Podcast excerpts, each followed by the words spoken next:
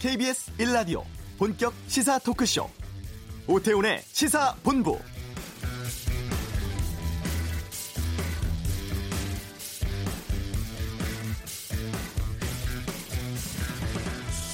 지난 북유럽 3국 순방 기간 중에 문재인 대통령은 북한을 향해서 적극적으로 대화에 임할 것을 촉구했습니다.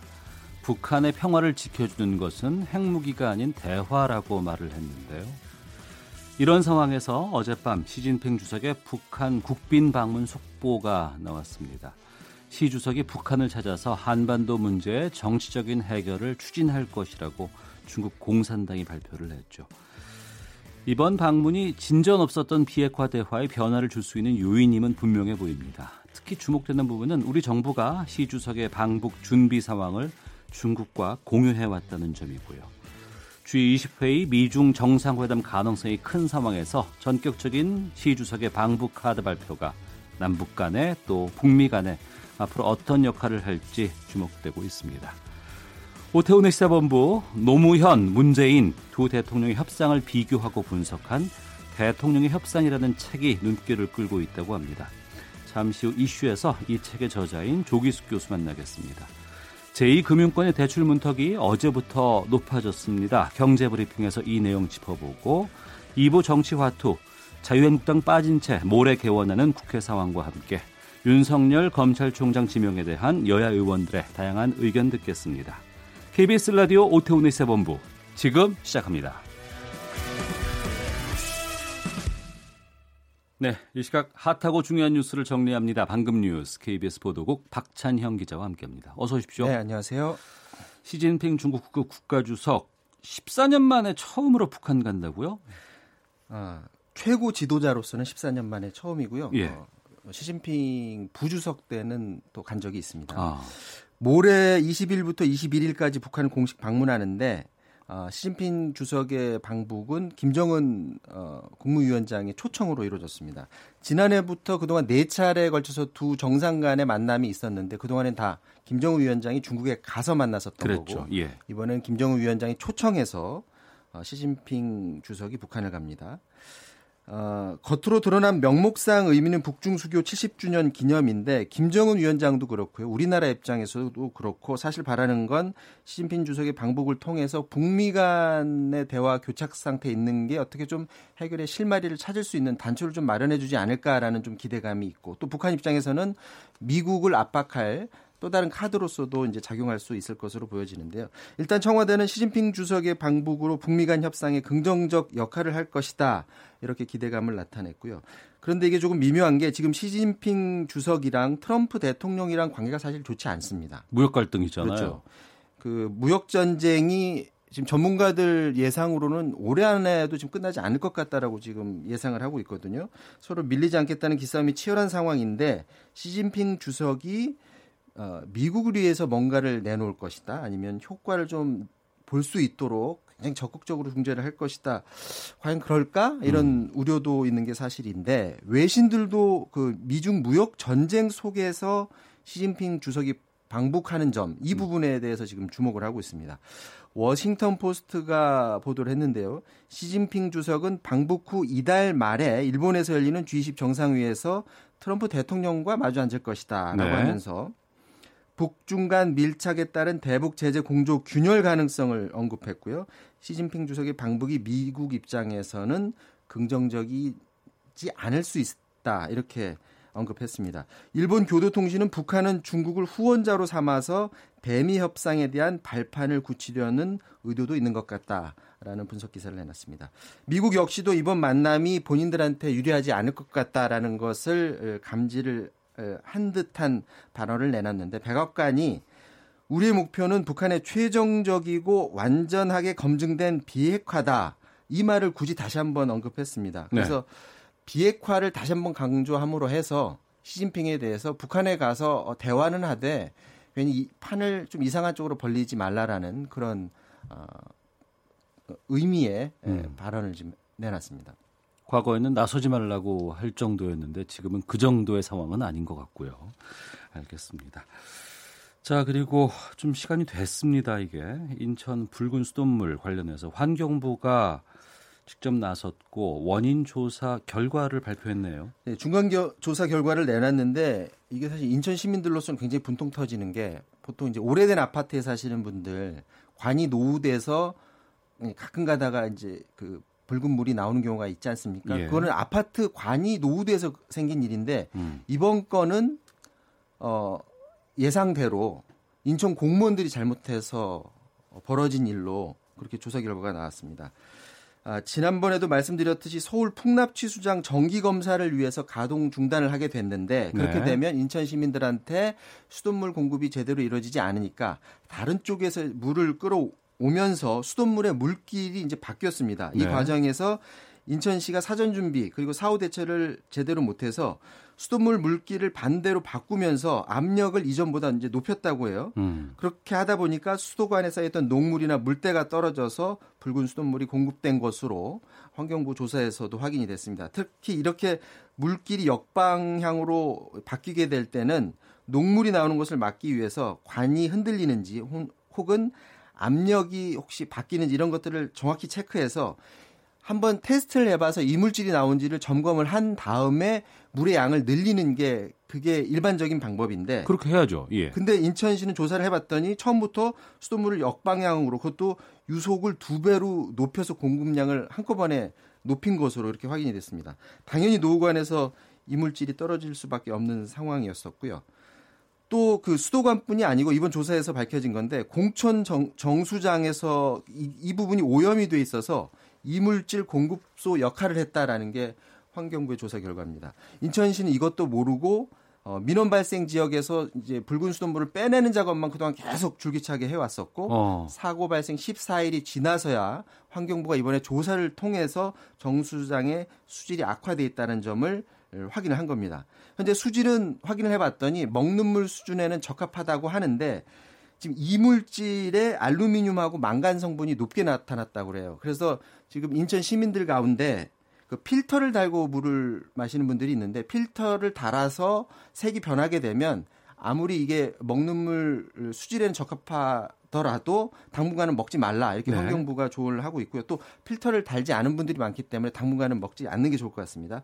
인천시도 오늘 기자회견을 열었는데 상수도 사업본부장 그리고 공촌 정수사업소장을 직위 해제했습니다. 네.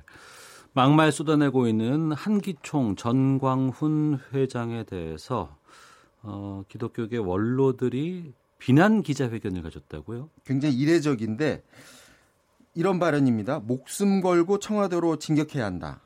올 연말까지 문재인 대통령은 하야하라. 주님의 명령이다.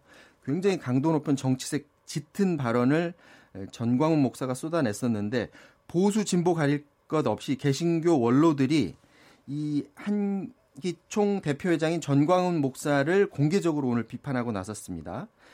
아, 교회 장로인 손봉호 서울대 명예교수, 김명혁 한국복음주의협의회 명예회장 비롯해서 개신교 원로 20여 명이 오전 11시에 기자회견을 열었는데 네. 에, 이렇게 언급했습니다. 최근 거짓 선지자들이 등장했다면서 이들은 정치적 이단 사교를 선포하고 복음을 왜곡하며 정치적 선전 선동을 일삼고 있다. 그러니까 이제 한기총 정광훈 목사를 정치적 이단 사교 선포자 로 규정한 거로도 볼 수가 있고요. 네. 또 정치적 선전 성동자라고 규정을 한 겁니다. 어, 성직자는 하나님의 가르침을 전해야 하는데 한기총 대표회장이 하나님의 가르침은커녕 오히려 교회를 수치의 대상으로 놀림거리로 지금 만들었다. 라는 게 바로 교회 원로들의 지적입니다. 여기에 대해서 오늘 한기총 비상대책위원회가 성명서를 냈는데요. 네. 더 이상 한기총이 정광훈 목사 때문에 만신창이가 되는 것을 원하지 않는다. 이걸 막막 기 위해서 전 목사에게 이달 안에 한기총 회장직을 사퇴하라 이렇게 요구하고 나섰습니다. 알겠습니다. 이 소식까지 듣도록 하겠습니다. 아, 방금 뉴스 KBS 보도국 박찬영 기자와 함께했습니다. 고맙습니다. 이어서 교통 상황 살펴보겠습니다. 교통정보센터의 박소영 리포터입니다. 평택 제천간 고속도로 제천 쪽으로 천등산 휴게소 앞에서는 지금 전차로를 차단하고 풍수에 대비 훈련을 하고 있습니다. 휴게소 안쪽으로 우회하셔야겠습니다. 작업 때문에 정체가 심한 곳들이 있는데요. 경부고속도로 부산 쪽으로 회덕 진출로에서 1차로를 막고 작업을 하고 있습니다. 이 여파로 뒤로 2km 구간에서 밀리고 있고요. 중부 내륙간 고속도로 창원 쪽으로 충주 분기점 부근 2km 구간에서도 역시 작업 여파를 받고 있습니다. 반대 양평 쪽으로 상주 부근에서도 1차로를 1차로를 막고 작업을 하고 있어서 정체가 되고 있고요. 영동고속도로 강릉 쪽으로 여주 진출로에서도 작업 여파를 받고 있습니다. 또 이후로 문막 휴게소 부근에서는 2차로를 막고 작업을 하고 있는데요. 이 여파로 1km 구간 정체가 심한 상태입니다. 서해안 고속도로 목포 쪽으로 당진 분기점 부근도 작업으로 2차로가 막혀 있어서 1km 구간 정체가 되고 있고요. 서울 내각순환고속도로 구리에서 판교 쪽으로 서안안 부근 5차로에는 버스가 고장으로 서 있습니다. 이 여파로 광암터널부터 정체가 심한 상태입니다. KBS 교통정보센터였습니다.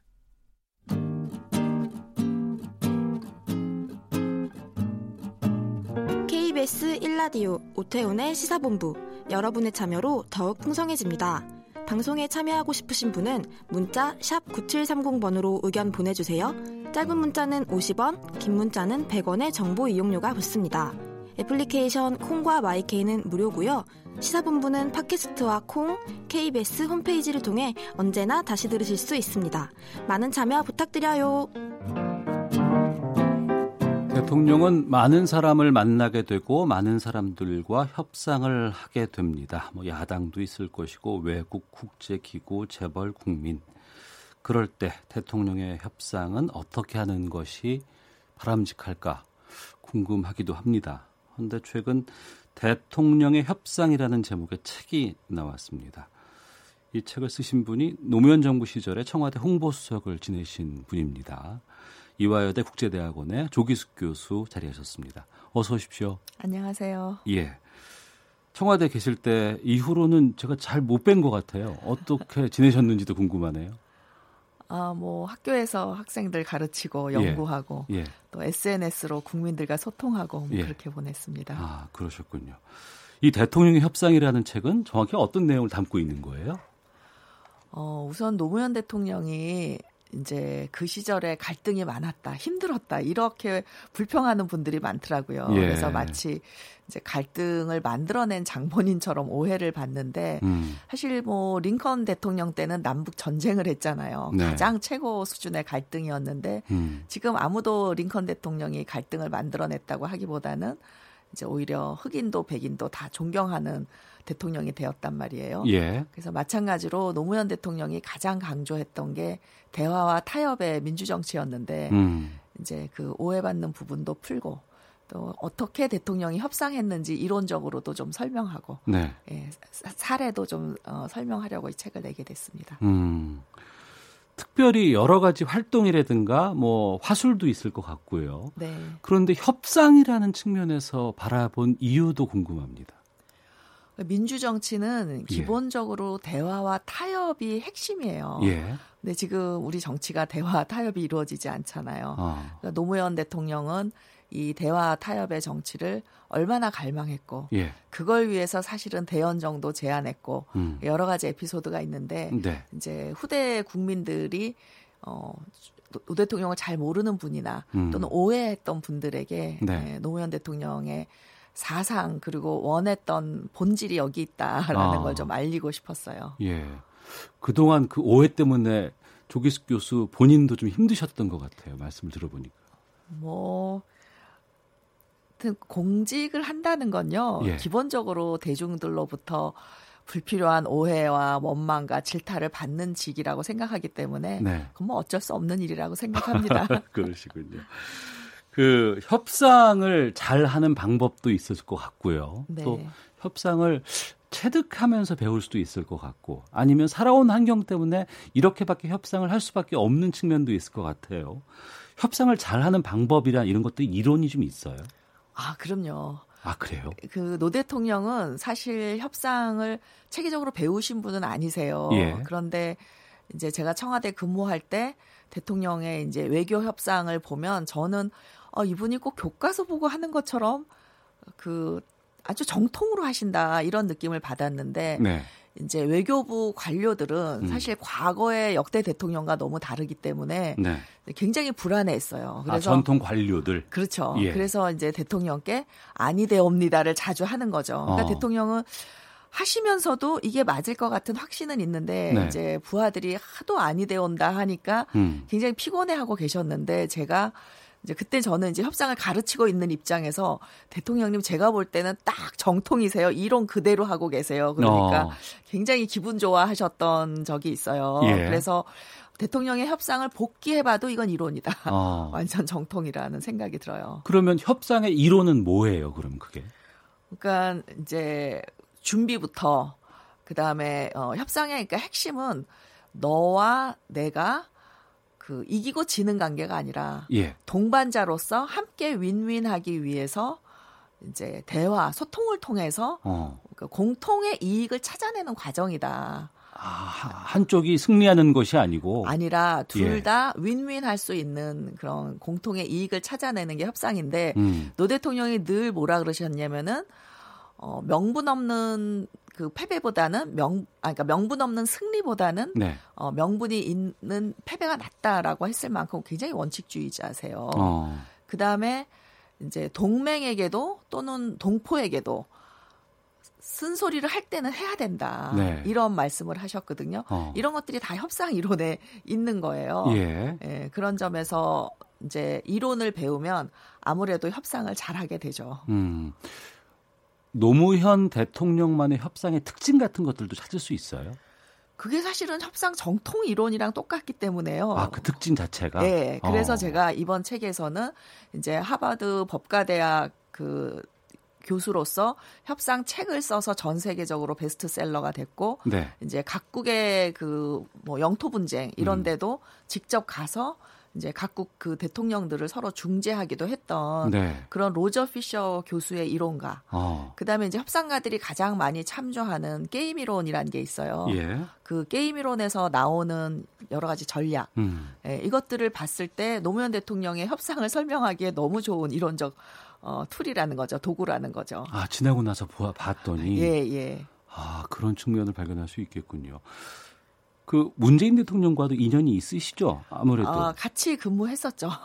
청와대 안에서. 네, 네. 그러면 이제 지금 문재인 대통령으로 봤을 때 네. 여러 가지 뭐 상황이라든가 뭐 그동안에 지나온 뭐 여러 가지 뭐 이렇게 일들이 있었을 때 현 문재인 대통령과 전에 청와대에서 노무현 대통령을 봤을 때 어떤 점이 비슷하고 어떤 점이 다릅니까? 두 분의 공통점은요 네. 원칙주의자라는 점. 원칙주의자. 그 다음에 두 분이 굉장히 진정성 있는 삶을 살아오셨어요. 그 예. 뭐냐면 겉과 속이 하나가 되고 어. 남이 본다고 뭐 좋은 척하고 위선이 없고 예. 그러니까 완전히 투명하게 두 분이 남을 어려운 사람을 돕는 삶을 살아왔기 때문에 네. 남으로부터 신뢰를 잘 받죠. 음. 일단 외모에서부터 너무나 진정성이 풍기기 때문에 네. 의심을 웬만한 사람에게는 물론 정치적으로 반대에 있는 사람이 어쩔 수 없지만 음. 보통 이해관계가 없는 사람이 볼 때 아 이 사람은 정말 선한 사람이구나 하는 그런 신뢰감을 받기 때문에 그 점이 똑같은데 있는데 두 분의 가장 큰 차이는 노무현 대통령은 사람을 믿지 않으셨어요. 아무리 친한 참모도 믿지 않으셨어요. 믿어요? 아니, 그러니까 그 사람을 불신한다는 게 아니라 예. 시스템을 믿으셨어요. 아. 그러니까 사람은 늘 실수하고 오류의 가능성이 있다는 거예요. 예. 그래서 이제 시스템으로 늘 견제하는. 어. 그래서 사실은 저는 노무현 대통령의 가장 큰 공이 뭐냐 하면은 우리 행정 업무 시스템을 굉장히 체계화한 예. 그런 공이 있다라고 생각할 정도로 사람에게 맡겨두는 게 아니라 이제 시스템을 믿는데 어, 어 그게 견제와 균형의 시스템이에요. 예. 그래서 사실은 청와대와 당도 갈등이 많았지만 청와대 음. 내에도 부서 간에 갈등이 엄청 많았고 네. 그 갈등을 풀어가는 과정에서 어. 혁신도 일어나고 굉장히 교훈도 얻고 좋은 일이 많았거든요. 예. 근데 이제 문재인 대통령도 시스템주의자라는 점에선 똑같아요. 굉장히 어. 시스템을 신뢰하시는데 네. 또 이분은 사람을 100% 믿으시는 분이세요. 음. 그러니까 비록 과거에 나쁜 짓을 했던 사람도 다 믿으세요. 왜냐하면 네. 내가 100% 믿어주면 이 사람도 나한테 100% 충성할 것이다라는 확신을 가지고 계세요. 믿음 가운데 더 성과가 날 수도 있는 그렇죠. 것이 있고. 근데 그게 저는 성공할 때도 있지만 예. 정치권에서는 어. 꼭 그렇지 않을 수도 있다고 보는 거죠. 예. 그러니까 실제로 일본의 야마기시 교수란 분이 이제 신뢰 연구의 대가인데 이분이 실험을 했어요. 내가 100% 신뢰를 주면 저쪽도 100% 나한테 협력을 할까? 어. 인간은 그렇지 않다는 결과를 발견했어요. 인간은 네. 그래서 이제 예. 문재인 대통령은 전략도 뛰어나서 음. 바둑을 두셨잖아요. 네, 그러니까 예. 이분이 굉장히 전략이 있으세요. 음. 그런데 사람은 바둑돌이 아니라는 거죠. 네. 그러니까 바둑은 흰돌 까만 돌이 분명하니까 어. 전략을 쓸 수 있는데 내가 돌을 어디에 놓느냐에 따라서 결과가 나오잖아요. 예. 근데 사람은 흰색인 것처럼 앉아 있지만 회색이 얼마나 많으며 어. 또 흑심을 감추고 있는 사람은 또 얼마나 많아요. 예. 그래서 사람을 너무 믿으시기 때문에 이제 그, 그 사람에 의한 시스템의 결과가 특히 또 이제 문재인 대통령은 갈등을 좀 싫어하세요. 어. 그러니까 완팀, 조화로운 완팀을 좋아하니까 이제 갈등이 별로 드러나지 않죠. 그러니까 국민들이 또 우리 국민들이 유교 문화의 영향으로 갈등을 좀 제약시하고 싫어합니다. 그러니까 문재인 대통령은 지지도가 높을 수밖에 없어요. 어. 갈등이 표면화되지 않으니까. 예. 하지만 노무현 대통령 때는 그 갈등이 극대화돼 있었고. 예. 그래서 어. 이제 지지도는 낮았지만 어 지나고 보니 노 대통령이 다 국민들을 위해서 할 일을 하셨다 이런 게 이제 다 알게 되는 거잖아요. 어. 근데 이제 문재인 대통령은 지금 임기 중에는 굉장히 갈등이 드러나지 않으니까 지지도도 높고 좋은데 음. 요게 이제 그 시스템의 오류를 가져올 수도 있기 때문에 음. 미리 조금 경각심을 가지시면 좋겠다라는 말씀을 드리고 싶은데 네. 그문 대통령도 워낙 성공적인 삶을 살아오셨잖아요. 어. 이런 말씀 잘 안 들으십니다. 그렇군요. 그래서 큰 문제가 없이 잘 되기만을 바라야죠, 뭐. 어. 뭐그 평가는 이제 이후에 이제 퇴임 후에 이제 그렇죠. 나올, 나올 수 있는 거니까 저도 뭐 이게 제 생각이지 자신 음. 있게 음. 대통령님 제 말씀을 들으셔야 됩니다. 이렇게 말할 자신은 없는 거거든요. 네. 그러면 그 노무현 대통령의 여러 정치적인 협상을 보셨잖아요. 네. 지금 돌아보니 네. 잘된 협상 그리고 네. 이건 좀 어, 단점으로밖에 나올 수밖에 없는 협상 두 가지를 꼽는다 그러면 어떤 걸 꼽으실까 궁금하네요. 우선 가장 잘 된 거는 저는 14 공동 선언이라고 생각하는데 예. 이제 대통령이 가셨더니 계속 북측에서 사람을 바꿔가면서 들어와 가지고 체제 선전을 하더래요. 음. 그래서 점심 먹을 때 대통령님이 그러셨대요. 보따리 예. 싸라 가자. 아. 이러려고 내가 온 게 아니다. 그러니까 네. 할 때는 할 말을 하시죠. 어. 그러니까 이제 북측에서도 어, 안 되겠다. 그래서 다른 거 다 캔슬하고 이제 김정일 위원장이 직접 만나셨어요. 음. 그때 대통령이 무슨 생각을 하셨냐면 그 체제 선전을 들으면서 우리와 이제 함께 그 화해 정책을 하는 게 네. 결국은 장기적으로는 햇볕 정책, 북한을 이제 내부로부터 붕괴시키려는 목적이 아닌가라는 굉장한 그 의구심을 가지고 있더라는 거죠. 음. 그래서 대통령께서 뭐라 그랬냐면은 우리가 북한을 도우러 온 게 아니다. 네. 북한이 우리를 좀 북측이 음. 북한이란 말씀은 안 되니까 북측이 우리를 좀 도와달라 이렇게 말씀하셨대요. 그건 예. 뭐냐면 우리가 일본에게는 기술력에 딸리고 이제 중국에게 노동력에서 이제 딸리는 지금 순간 우리가 샌드위치가 됐다. 네. 북한의 값싼 노동력과 우리의 기술력이 손을 잡으면 우리가 어. 서로 윈윈할 수 있는데 예, 예.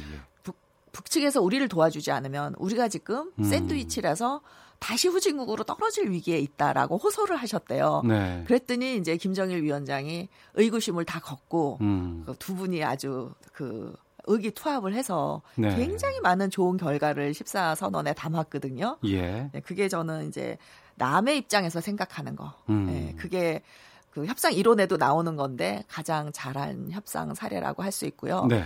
대통령이 사례로서 협상을 못한 건 저는 별로 없는 것 같아요. 그러니까 음. 이분이 엄청난 전략가라서 아주 남들이 못 보는 본질을 깨뚫고 있거든요. 네. 그래서 대부분 대통령이 손을 댔던 협상은 많이 성공을 했는데 했는데 이제 그 좀 부족했던 점은 이 전술이라고 할 수 있는 대화의 기술에서 음. 워낙 싸우면서 투쟁하면서 살아오다 보니까 예, 예.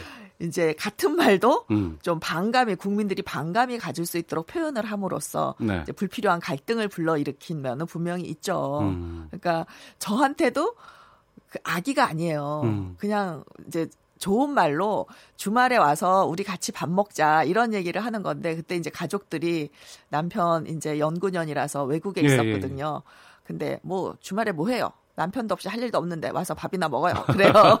그러면은 아, 나 남편 없어도 할 일 많은데 모르는 사람이면 좀 기분 나쁠 수 있죠. 아. 근데 그게 이제 투박한 경상도 남자라서 음. 그럴 수 있는데 네, 그런 점은 조금 아쉽죠. 알겠습니다.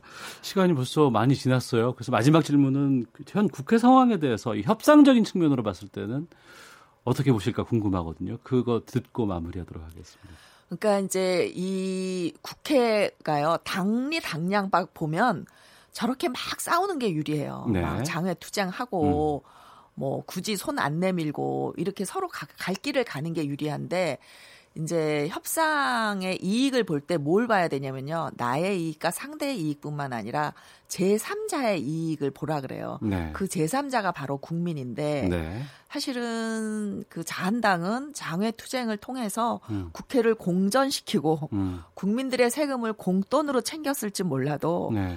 정말 많은 국민들의 원망과 지탄을 듣고 있잖아요. 저는 음. 굉장히 실패 전략이다라는 것이고 또 여당이나 이제 청와대 입장으로 봐서는 뭐 원칙 없이 나간 사람을 우리가 어떻게 불러들이냐. 예. 패스트 트랙 자한당이 만든 거잖아요. 그러니까 이들을 불려들이기 위해서 뭔가 원칙 없는 타협을 하는 것도 음. 안 좋다라고 볼 수는 있는데 사실 지금 그래서 국회가 추경을 하지 않으니까 경제가 여러 가지로 어렵고 예, 예. 사실 이 성과로 평가받는 건 어. 여당과 정부거든요. 예. 그렇게 보면은 비록 원칙이 좀 없어 보여도 어. 뭔가 그들이 얼굴을 좀 체면에 살리고 돌아올 수 있는 뭔가 카드를 좀 줘야 되는데, 예. 예. 그러니까 예를 들면 노무현 대통령 때는 사실 사학법 장외 투쟁이 별로 명분이 없었지만 예. 이제 다 항복하고 들여왔잖아요. 음. 네. 예, 그런 지혜가 좀 아쉽다고 생각됩니다. 알겠습니다. 자, 대통령의 협상이라는 책에 대해서 좀 말씀을 나눠봤습니다. 지금까지 이화여대 조기숙 교수와 함께했습니다. 말씀 고맙습니다. 감사합니다. 헤드라인 뉴스입니다. 북핵 문제를 논의하기 위해 오늘 미국을 찾는 이도훈 외교부 한반도 평화교섭 본부장은 6월이 중요한 한 달이 될 것 같다며 북한과 미국 사이 대화 재개 방안을 협의하겠다고 밝혔습니다. 국민 4명 중 3명 이상이 남북 정상 간 대화가 필요하다고 생각한다는 여론조사 결과가 나왔습니다.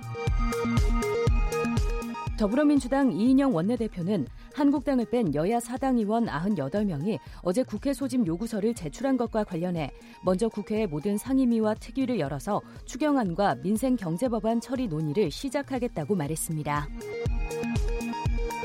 바른미래당 오신환 원내대표는 한국당을 뺀 여야 사당 의원 98명이 어제 국회 소집 요구서를 제출한 것과 관련해 한국당의 불참으로 완전한 국회 정상화는 어렵지만 열 수 있는 상임위 특위부터 정상화하는 방안을 찾겠다고 말했습니다. 주택담보대출의 고정금리가 변동금리보다 낮아진 역전 현상이 계속되고 있습니다. 지금까지 라디오 정보센터 조진주였습니다.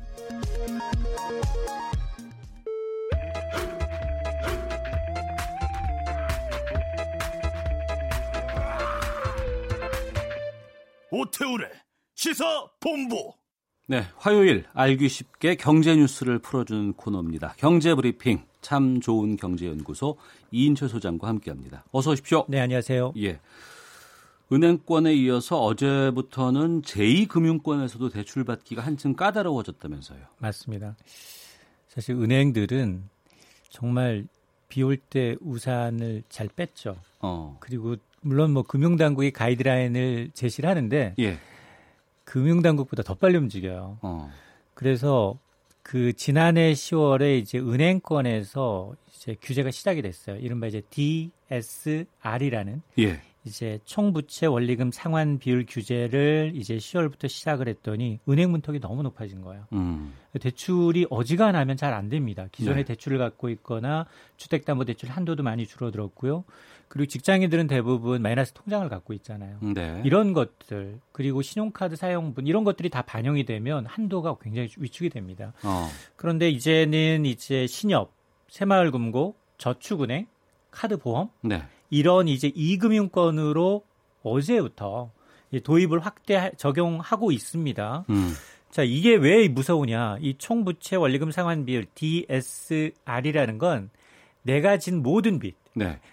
은행이 알고 있는 것뿐만이 아니라 보험사, 카드사 모든 빚의 원금과 이자를 정말 자신이 소득이 있어서 소득이 있어서 갚아낼 능력이 있느냐를 따지는 거거든요. 네. 근데 주택담보대출은 그동안 아, 소득은 상관없이 음. 주택담보 가액에 대해서만 주택에 대출... 대해서만 판단을 하고 평가를 했군요. 그렇습니다. 그러다 네. 보니까 이렇게 되면 주, 지금 1금융권도 그렇고 2금융권의 문턱을 확 높이는 결과가 돼요. 음. 그러면 지금 2금융권에 따라서는 업권별로 여건의 특성에 따라서 조금 차등화됩니다. 지금 어, 금융권에서는 1금융권에서는 DSR 지표 40%를 적용하고 있어요. 이게 네. 뭐냐면 예를 들어서 제 연소득이 4천만 원이다. 예. 그러면 1년에 갚아야 할 원금과 이자가 음. 1천만 원 이하가 되게끔 대출해 주겠다는 거예요. 네. 모든 대출을 다 합쳐서. 어. 그런데 지금 농협, 수협, 신협과 같은 이 상호 금융조합의 DSR이 지금 현재 얼마냐? 예. 260%. 아, 그렇게 높아요? 이렇게 높아요. 어. 그러니까 자기가 지금 연소득의 두 배 반 이상의 원금과 이자를 지금 갚아 나가고 있다라는 거거든요. 예. 이제 물론 가계부채를 감안하게 되면 단계적으로 점진적으로 낮춰야 되는데 이거를 얼마까지 낮추느냐? 2025년 말까지 매년 20% 포인트씩 낮춰서 80%까지 낮추겠다는 거예요. 어. 그러니까 3분의 한 1 정도 수준으로 이제 낮춘다는 거고요. 네. 그리고 저축은행과 이 캐피탈사는 이제 조금 더 이제 여유를 줘서 한 90%까지 음. 2021년까지 낮추고요. 보험사가 70%, 카드사가 60%로 각각 조정하겠다라는 건데요. 이게 순차적이에요. 바로 가면 오늘부터 어제부터 내린다는 게 아니거든요. 네. 그럼에도 불구하고 고위험금, 중위험금 음. 이렇게 분류를 해서 조금 대출 문턱을 굉장히 어렵게 하고 있습니다. 그러면 실제로 주택담보대출이 있을 거고 또 신용대출도 있을 거 아니에요? 네. 이런 경우에 어떻게 산정하게 되는지를 좀 예를 들어주시면 그러니까 집도 갖고 있고 네. 그리고 이제 마이너스 통장 직장을 갖고 있기 때문에 마이너스 통장 한 2천만 원을 쓰는 사람을 예를 들어 볼게요. 그러니까 A 씨가 두 개의 대출을 받고 있는 거예요. 네. 그래서 1억 원 정도 주택담보대출을 받았는데 그 1억 원의 조건이 어, 주택대출 이자 한 연 4% 그리고 20년 만기. 그럴 경우 원금과 이자를 균등하게 상환한다라는 조건과 그리고 마이너스 통장 2천만 원은 신용대출이니까 금리가 좀 높겠죠. 네. 연한 5%라고 가정을 하면 1년에 갚아야 될 대출과 아, 대출 이자의 원금과 이자 총액이 1,000한 27만 원 정도 돼요. 음. 근데 내 연봉이 3천만 원이라면 네. 내 연봉이 3천만 원이라면 3천이 분모가 되는 거고 음. 분자가 1,027만 원이 되는 거예요. 그래서 네. 내 DSR은 34%입니다. 어. 그러면 은행에 가면은 6%이기 때문에 거의 대출이 안 된다는 거고요. 예. 이게 앞으로 농협, 수협, 신협 찾아가면 80%까지 이제니까 조금 가능하긴 한데 간등간등하다. 뭐 네. 뭐 이렇게 해석하시면 될 것 같습니다. 자영업자 같은 경우에는 연간 소득이 일정하지 않은 경우도 있잖아요. 맞습니다. 또 기존의 부채를 좀 지고 있는 분들 계실 거고 예. 이런 분들은 어떻게 됩니까? 가장 걱정되는 부분이 자영업 하시는 분들, 농업인들, 어업인들 이분들은 토지를 이제 담보로 주택을 받았거든요. 예. 그리고 이제 프리랜서 소득이 불규칙하잖아요. 네네. 주부님들은 소득이 아예 없잖아요. 음. 그러다 보니까 이거 어떻게 되나 사실 먼저 이제 농업인 어업인들 토지를 담보로 대출 받으신 분들 1년에 정말 농사 잘 될 땐 좋지만 뭐 토마토 농사다, 무 농사다, 양파 농사다 안 될 때도 있잖아요. 그럼요. 네. 그러다 보니까 이럴 경우 어떻게 할 거냐? 소득 파악이 어려운 농축산 어업인의 경우에는 땅이나 축산 면적에 따라서 추정을 하는 거예요. 네. 예를 들어서 한 실제로 사과 농사 한 2,000제곱미터를 짓고 있다. 그러면 그걸 연소득을 한 700만 원 정도를 인정해 주겠다는 겁니다. 추산해서 네. 예. 통계로. 음. 그러면 이분이 만에 하나 1억 원짜리 대출을 받게 되면 이분의 연간 원리금 상환율은 1,500만 원 정도가 돼요.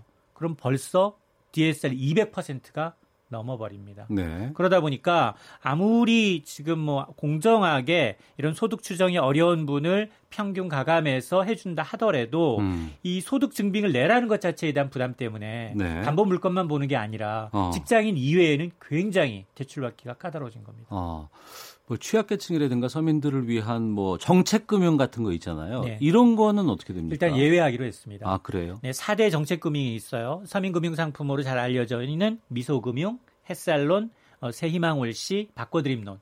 이거는 일단 DSR 계산에서는 제외하겠다라는 겁니다. 만에 하나 이것까지 포함시킨다면 엄청나게 부작용이 좀 심하거든요. 그렇죠. 긴급하게 이, 돈을 빌릴 때거나 기본적인 생활을 위해서 빌릴 때 할 수 있는 게 없잖아요. 맞습니다. 이분들은 이거를 투기를 목적이 아니잖아요. 대출 한도도 그렇죠. 적은데 네. 새로운 사업을 시작, 시작을 하거나 생활비를 마련하거나 이런 것들이거든요. 음. 그러다 보니까 이분들은 이제 대출 옥죄는 대신에 법정 최고 금리를 좀 낮추거나 아니면 뭐 비탄감 아니면 중금리 대출을 할 활성화하면서 좀 갈아탈 수 있게끔 물꼬를 좀 터주겠다라는 취지로 해서 이 부분은 일단은 예외를 인정하기로 했는데 네. 이 상품을 이제 지금 이용하기 위해서는 금융위원회 금감원이 운영하고 있는 서민금융 1332번 음. 그리고 이제 서민금융 통합지원센터를 통해서 이용이 가능합니다. 네. 근데 대상 조건하고 이제 이런 상품마다 각각 내용이 다 다르기 때문에 상담을 통해서 한도가 되는지 자격 요건이 되는지는 꼼꼼히 따져봐야 합니다. 네.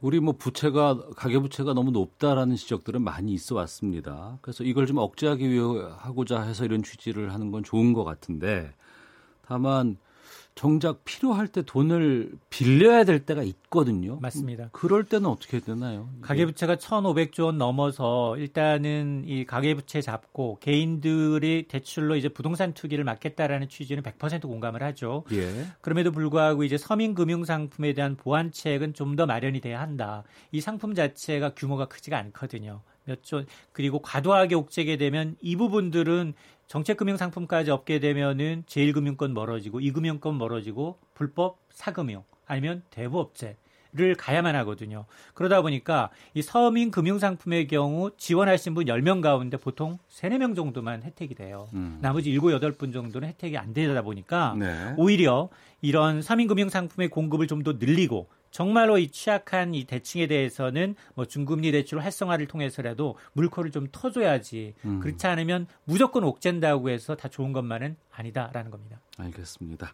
자, 경제뉴스 브리핑 참 좋은 경제연구소 이인철 소장님과 함께했습니다. 오늘 말씀 고맙습니다. 네, 감사합니다. 예.